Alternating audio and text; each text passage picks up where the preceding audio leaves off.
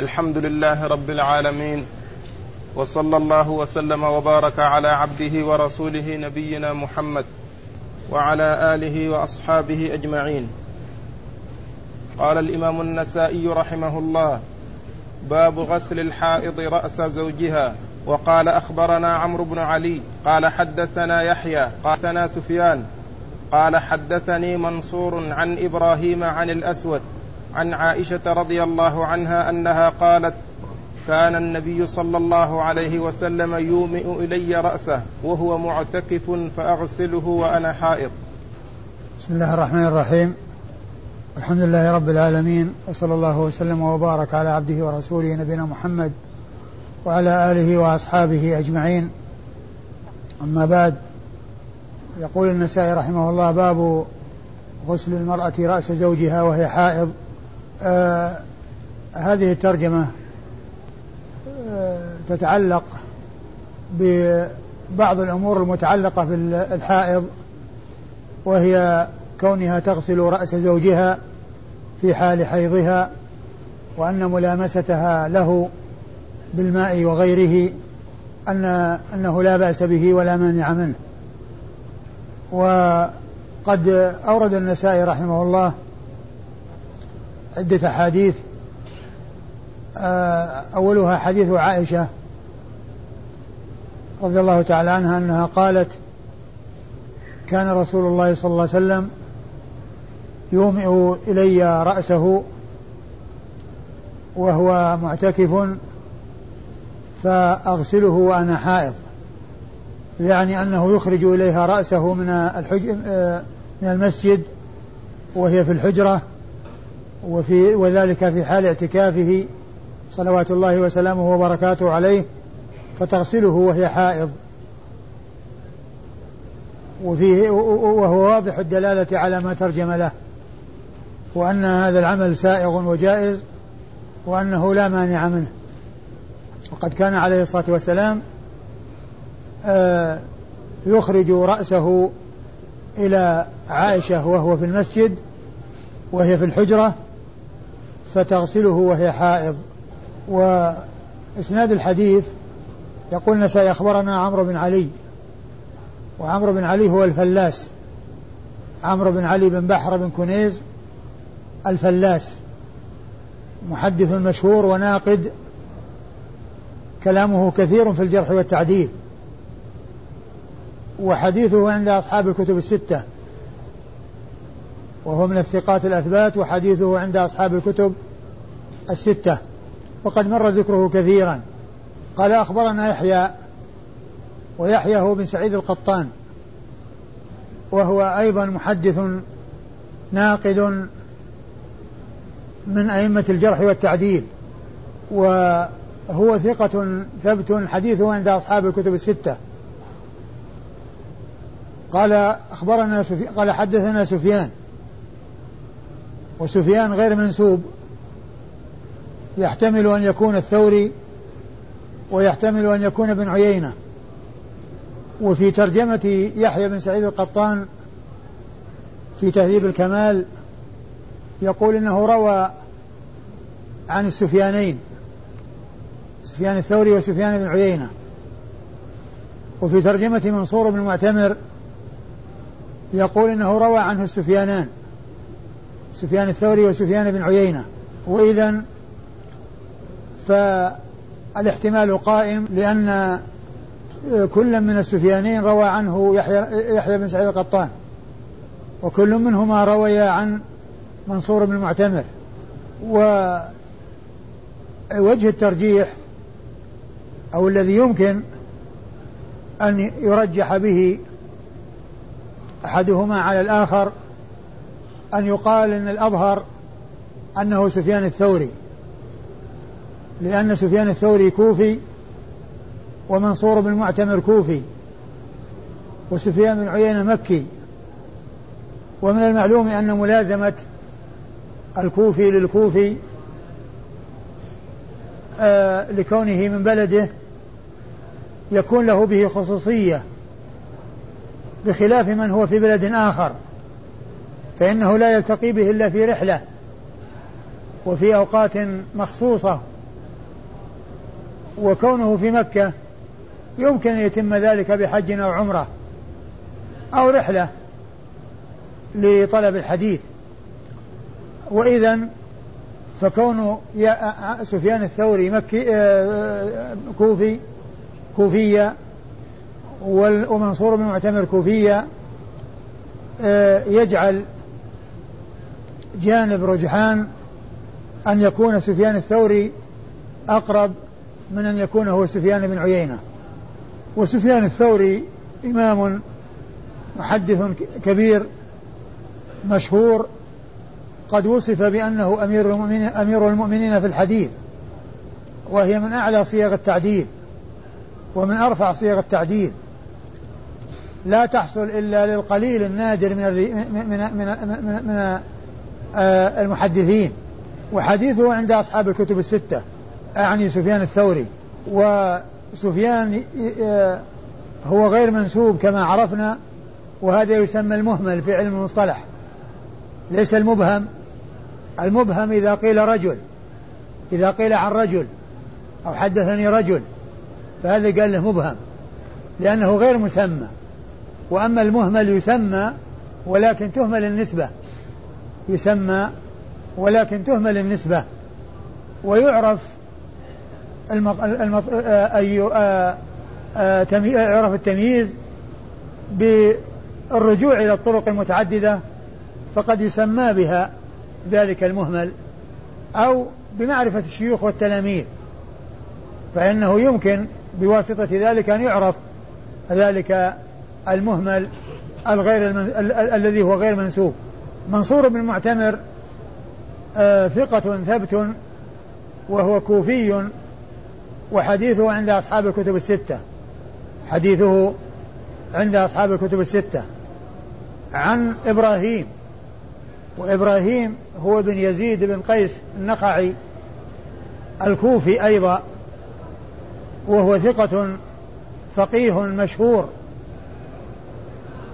معروف بالفقه ومعروف بكثرة الحديث. وحديثه عند أصحاب الكتب الستة. يروي عن الأسود وهو بن يزيد النخعي وهو خاله خال إبراهيم وهو مخضرم ثقة. حديثه عند أصحاب الكتب الستة. والمخضرمون هم الذين أدركوا الجاهلية والإسلام ولم يروا النبي صلى الله عليه وسلم. فيحصل لهم شرف الصحبة. لم يحصل لهم شرف الصحبة. وقد كانوا موجودين في زمانه. ولم يحصل لهم شرف لقيه حتى يكونوا بذلك من الصحابة. عن عائشة رضي الله عنها أم المؤمنين الصديقة بنت الصديق وحديثها عند أصحاب الكتب الستة وقد مر ذكرها كثيرا. وإذا فهذا الإسناد رواته كلهم حديثهم عند أصحاب الكتب الستة. عمرو بن علي الفلاس ويحيى بن سعيد القطان وسفيان الثوري ومنصور بن المعتمر وإبراهيم النخعي والأسود بن يزيد النخعي وعائشة سبعة رواة كلهم حديثهم عند أصحاب الكتب الستة. ومن دون الصحابية كلهم ثقات. الأسود بن يزيد وإبراهيم بن يزيد ومنصور بن معتمر وسفيان الثوري ويحيى بن سعيد القطان وعمرو بن علي الفلاس كل هؤلاء من الثقات. نعم. قال أخبرنا محمد بن سلمة قال حدثنا ابن وهب عن عمرو بن الحارث وذكر آخر عن أبي الأسود عن عروة عن عائشة رضي الله عنها أنها قالت كان رسول الله صلى الله عليه وسلم يخرج إلي رأسه من المسجد وهو مجاور فأغسله وأنا حائض ثم ورد النسائي حديث عائشة رضي الله عنها من طريق أخرى وفيه أن النبي صلى الله عليه وسلم كان يخرج رأسه من المسجد إليها وهو مجاور وهي حائض فتغسله. مجاور يعني معتكف. يخرج إليها رأسه من المسجد وهي في الحجرة وهي حائض فتغسله. وهو مثل الذي قبله. بل هو موضح للذي قبله لأن كلمة يومئ تفسرها هذه الرواية وهي يخرج. يومئ يعني يخرج. فالرواية الثانية هذه مفسرة للرواية الأولى وهي يومئ أي يخرج رأسه. و آه، إسناد الحديث يقول النسائي أخبرنا محمد بن سلمة وهو المرادي المصري وهو ثقة خرج حديثه مسلم وأبو داود والنسائي وابن ماجه. مسلم وأبو داود والنسائي وابن ماجه. خرج له مسلم وثلاثة من أصحاب السنن الأربعة. وهم الثلاث وهم وهم من عدا الترمذي. خرجوا حديث محمد بن آه، خرجوا حديث محمد بن سلمة المصري المرادي. آه، قال حدثنا ابن وهب. قال حدثنا ابن وهب وهو عبد الله بن وهب المصري الثقة الفقيه المكثر من الحديث. وحديثه عند أصحاب الكتب الستة. وحديثه عند أصحاب الكتب الستة. يقول أخبرنا عمرو بن الحارث وذكر رجلا آخر. يعني أن عبد الله بن وهب المصري روى عن عبد الله عن عمرو بن الحارث وهو أيضا مصري وهو ثقة ثبت حديثه عند أصحاب الكتب الستة أعني عمرو بن الحارث. والرجل الآخر هنا لم يسمى فهو مبهم. هذا هو المبهم. المبهم هو الذي لا يعرف اسمه لم يذكر اسمه بأن يقال رجل.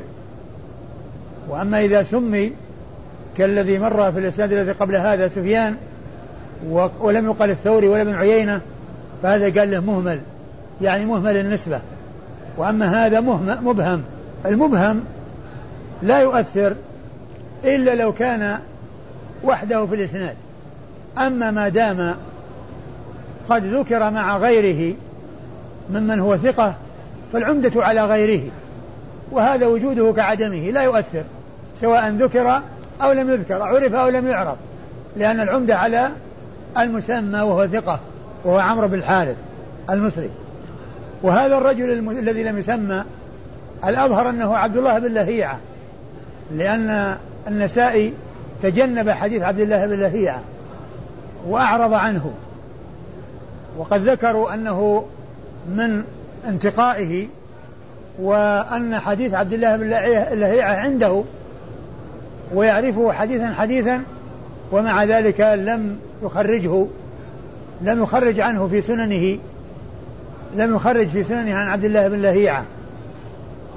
لأنه صدوق احترقت كتبه فترك ولم ولم يروى عنه أو لم يأخذ عنه بعض العلماء. ومنهم من أخذ عنه وروى عنه لكن النساء تجنب حديثه. فلعله يعنيه.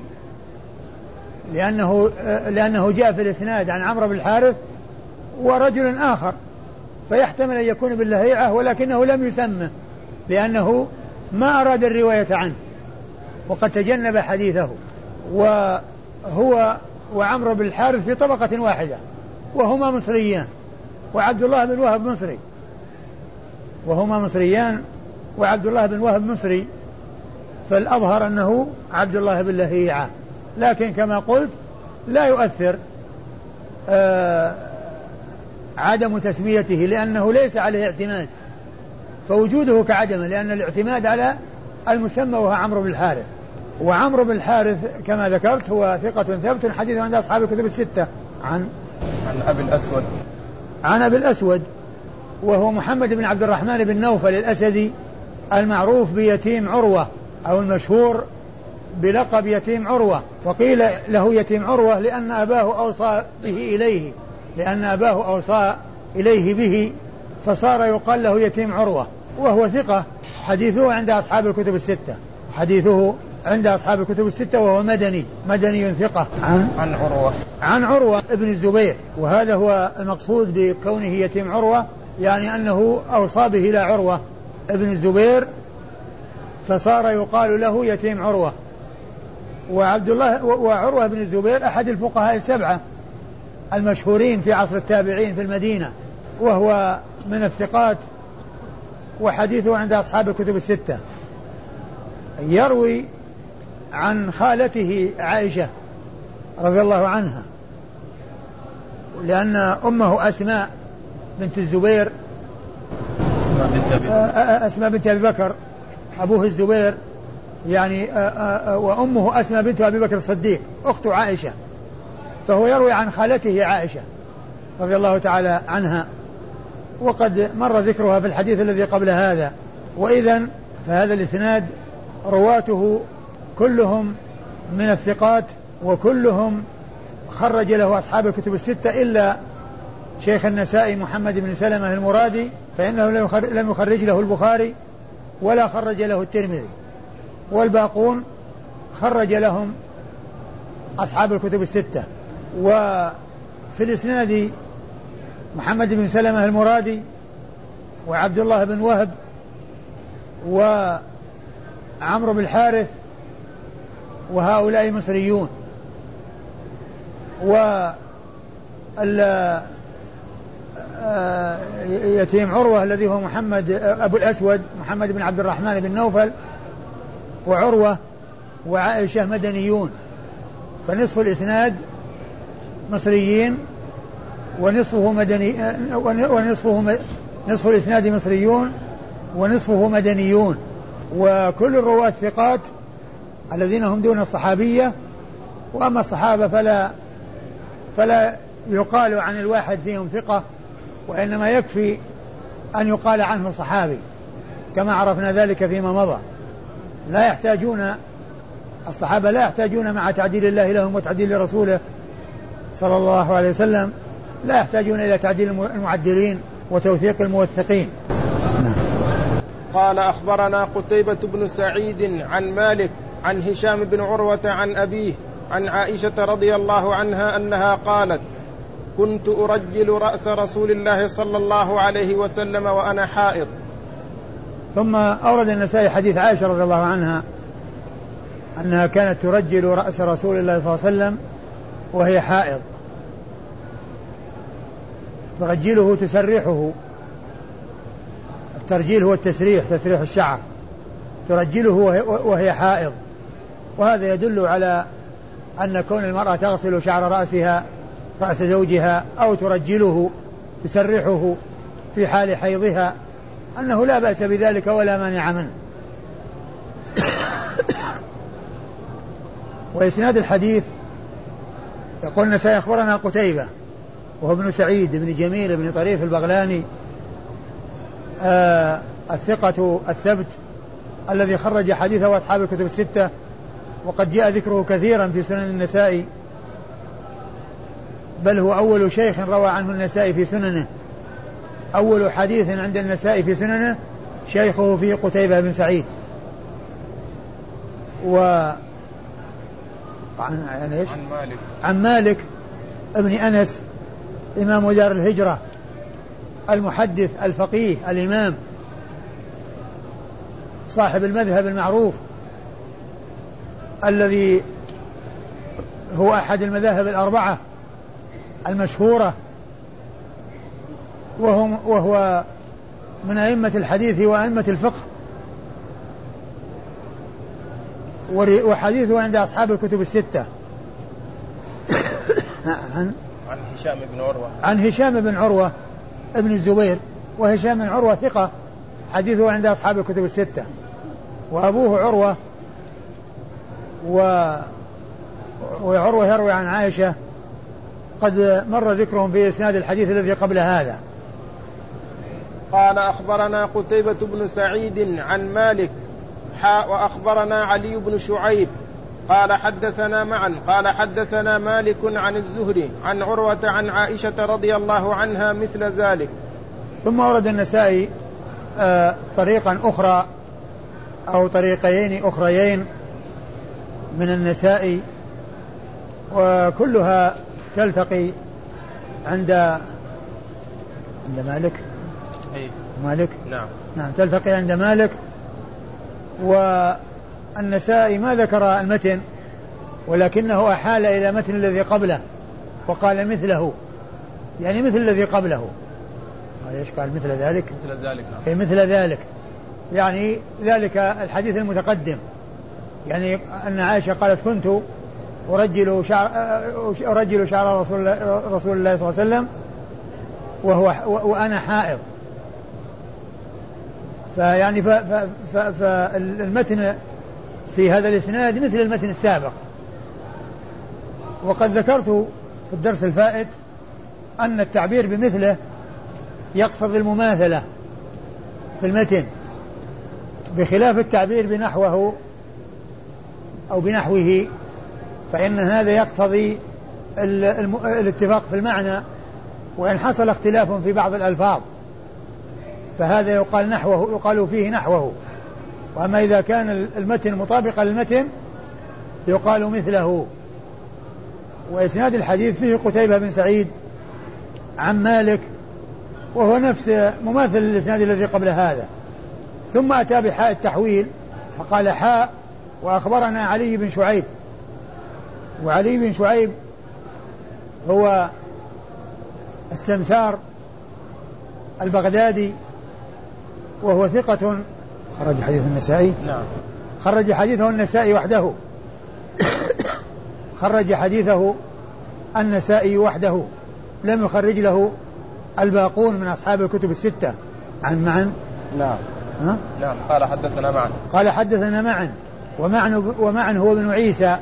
معن بن عيسى وهو ثقة ثبت. قيل إنه أثبت أصحاب مالك. قال أبو حاتم هو أثبت أصحاب مالك.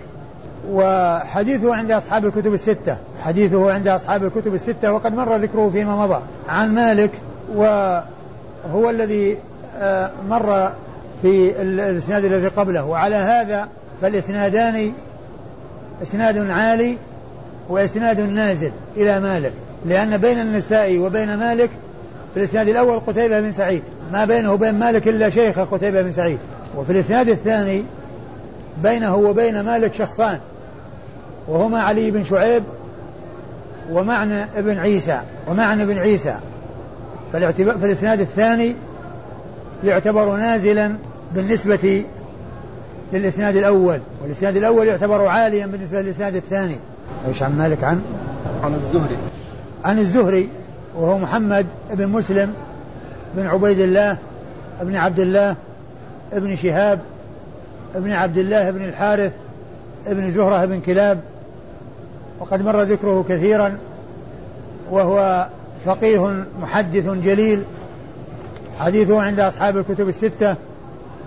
عن عروة عن عائشة. عن عروة عن عائشة وقد مر ذكرهما. في الأسانيد السابقة. نعم. قد يخفى معنى النزول والعلو نعم. إسناد عالي وإسناد نازل. أيوه؟ يخفى على البعض. الإسناد العالي الإسناد العلو والنزول نسبيان. يعني يكون الإسناد عاليا بالنسبة إلى إسناد آخر ونازلا بالنسبة إلى إسناد عالي.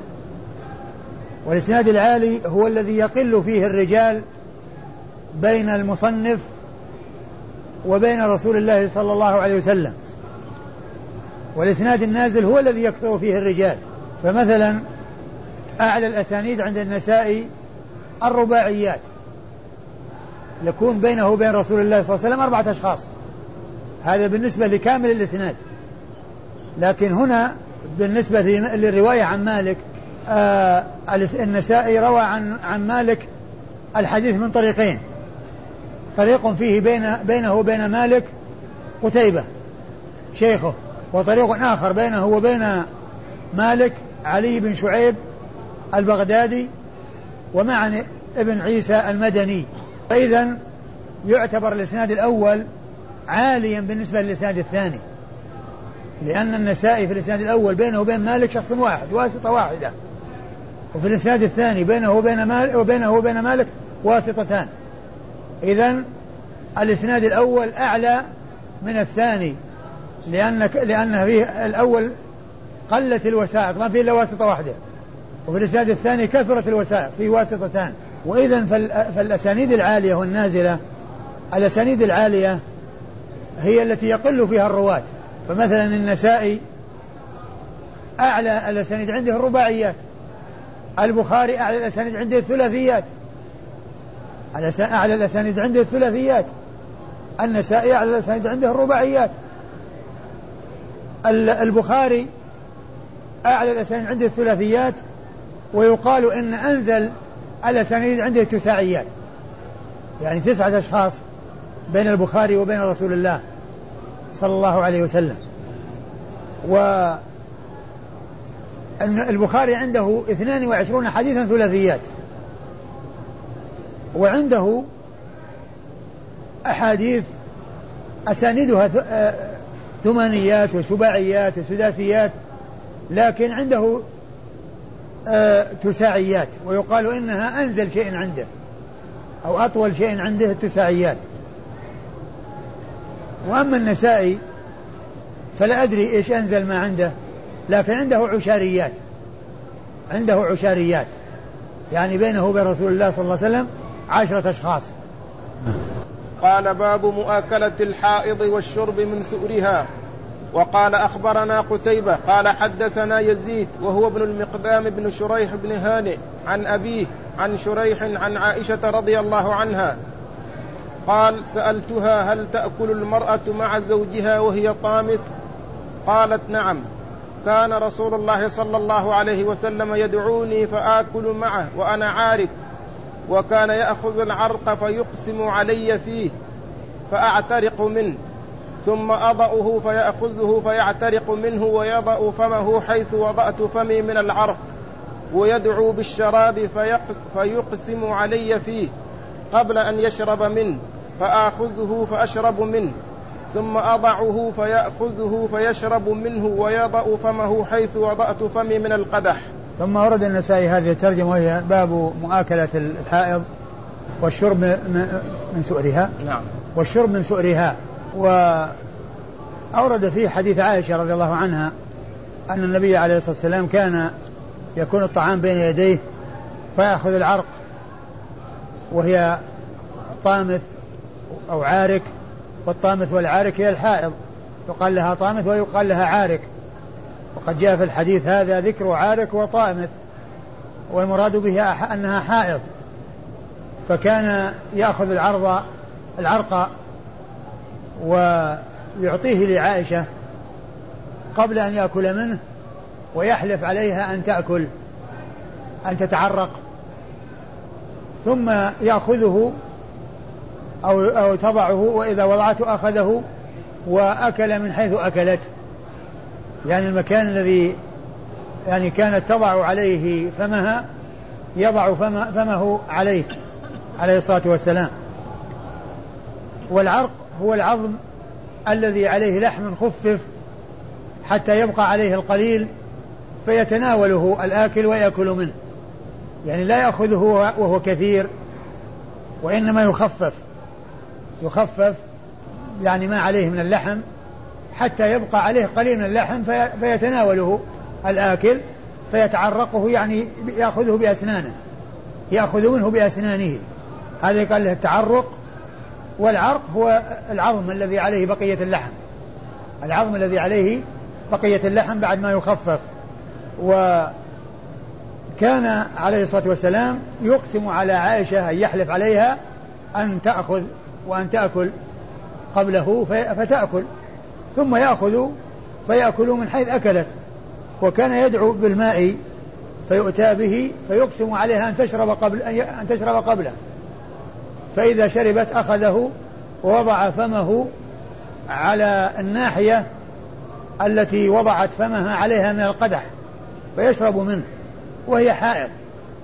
والحديث دال على ما ما ترجم له المصنف من من من جهة مؤاكلتها والشرب من سؤرها. والشرب من سؤرها. هذا الحديث دال واضح الدلالة عليه. وفيه بيان أن الدين الإسلامي وسط بين ما كان عليه اليهود والنصارى. فإن اليهود إذا حاضت المرأة لا يجالسونها ويتجنبونها ويبتعدون عنها. والنصارى يجامعونها فهم إفراط وتفريط إفراط وتفريط. هؤلاء يبتعدون عنها ولا يؤكلونها ولا يشاربونها ولا يجالسونها وهؤلاء وهؤلاء يجامعونها. فإفراط وتفريط. والدين والدين الإسلام وسط بين ما كان عليه اليهود وما كان عليه النصارى لأنها تؤكل ويجلس معها لكن لا تجامع. لكن لا تجامع. تعيد الحديث. عن شريح عن عائشة رضي الله عنها سألتها هل تأكل المرأة مع زوجها وهي طامث؟ قالت نعم. وهي طامث يعني حائض. نعم. قالت نعم. كان رسول الله صلى الله عليه وسلم يدعوني فآكل معه وأنا عارك. العارك هي الحائض نعم. وكان يأخذ العرق فيقسم علي فيه فأعترق منه. ثم أضعه فيأخذه فيعترق منه ويضع فمه حيث وضعت فمي من العرق ويدعو بالشراب فيقسم علي فيه قبل أن يشرب منه فآخذه فأشرب منه ثم أضعه فيأخذه فيشرب منه ويضع فمه حيث وضعت فمي من القدح. وهذا الحديث فيه آه، ما كان عليه الرسول صلى الله عليه وسلم من كمال الأخلاق وحسن المعاشرة لأهله. عليه الصلاة والسلام ولطفه بهم ومؤانسته إياهم فإنه كان كما ذكرت عائشة يعطيها العظم الذي عليه لحم ويحلف عليها أن تأكل قبله ثم إذا أكلت أخذه منها ووضع فمه حيث وضعت فمها من العرق فيأكل من بقية ما أكلت ويأتي ويؤتى بالماء فيحلف عليها أن تشرب قبله وإذا شرب شربت أخذه منها ووضع فمه على حافة الإناء في الجهة التي وضعت فمها عليها. فهذا من من حسن معاشرته لأهله ولطفه بهم صلوات الله وسلامه وبركاته عليه. وإسناد الحديث قال أخبرنا قتيبة. يقول سيخبرنا قتيبة وقد مر في قريبا أيوه. قال حدثنا يزيد وهو ابن المقدام. حدثنا يزيد وهو ابن المقدام بن شريح ابن هاني ويزيد بن المقدام ابن شريح. كان صدوق؟ صدوق نعم. ربما أخطأ. لا بس صدوق. بس صدوق. إي أخرج له. صدوق خرج له البخاري في الأدب المفرد وأصحاب السنن الأربعة. وأصحاب السنن الثلاثة. ثلاثة بس؟ أبو داود والنسائي وابن ماجه البخاري في الأدب المفرد؟ البخاري في الأدب المفرد وأبو داود والنسائي وابن ماجه ولم يخرج له الترمذي. عن عن أبيه. عن أبيه المقدام, المقدام بن شريح. وأبوه المقدام بن شريح ثقة خرج حديثه البخاري في الأدب المفرد ومسلم وأصحاب السنن الأربعة. البخاري في الأدب المفرد ومسلم وأصحاب السنن الأربعة. عن عن أبيه شريح يعني المقدام يروي عن شريح وشريح بن هانئ آه، آه، ثقة خرج حديثه أيضا مسلم والبخاري في الأدب المفرد ومسلم وأصحاب السنن الأربعة. عن عائشة وقد مر ذكرها في الأسانيد الماضية وهذا الحديث فيه من من يعتبر من رواية الابن من رواية من روى عن أبيه عن جده لأن لأن يزيد ابن المقدام ابن شريح يزيد يروي عن المقدام والمقدام يروي عن شريح فهي رواية آه، ابن عن أب عن جد يروي عن أبيه عن جده. المقدام يزيد بن المقدام يروي عن أبيه عن جده. قال أخبرنا أيوب بن محمد الوزان قال حدثنا عبد الله بن جعفر قال حدثنا عبيد الله بن عمرو عن الأعمش عن المقدام بن شريح عن أبيه عن أبيه عن عائشة رضي الله عنها أنها قالت كان رسول الله صلى الله عليه وسلم يضع فاه على الموضع الذي أشرب منه فيشرب من فضل سؤري وأنا حائض. ثم أورد النسائي حديث عائشة من طريق أخرى وأن النبي صلى الله عليه وسلم كان يضع فمه على موضع فمها من الإناء الذي شربت منه فيشرب من سؤرها وهي حائض. وهو دال على ما ترجم له المصنف وهو مثل الذي قبله يدل على ما دل عليه الذي قبله. وإسناد الحديث يقول أخبرنا أيوب بن محمد الوزان.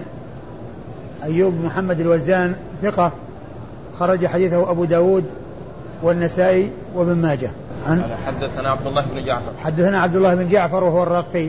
عبد الله بن جعفر الرقي وهو ثقة حديثه عند أصحاب الكتب الستة. حدثنا عبيد الله حدثنا عبيد الله بن عمرو وهو الرقي أيضا وحديثه وهو ثقة حديثه عند أصحاب الكتب الستة. عن الأعمش.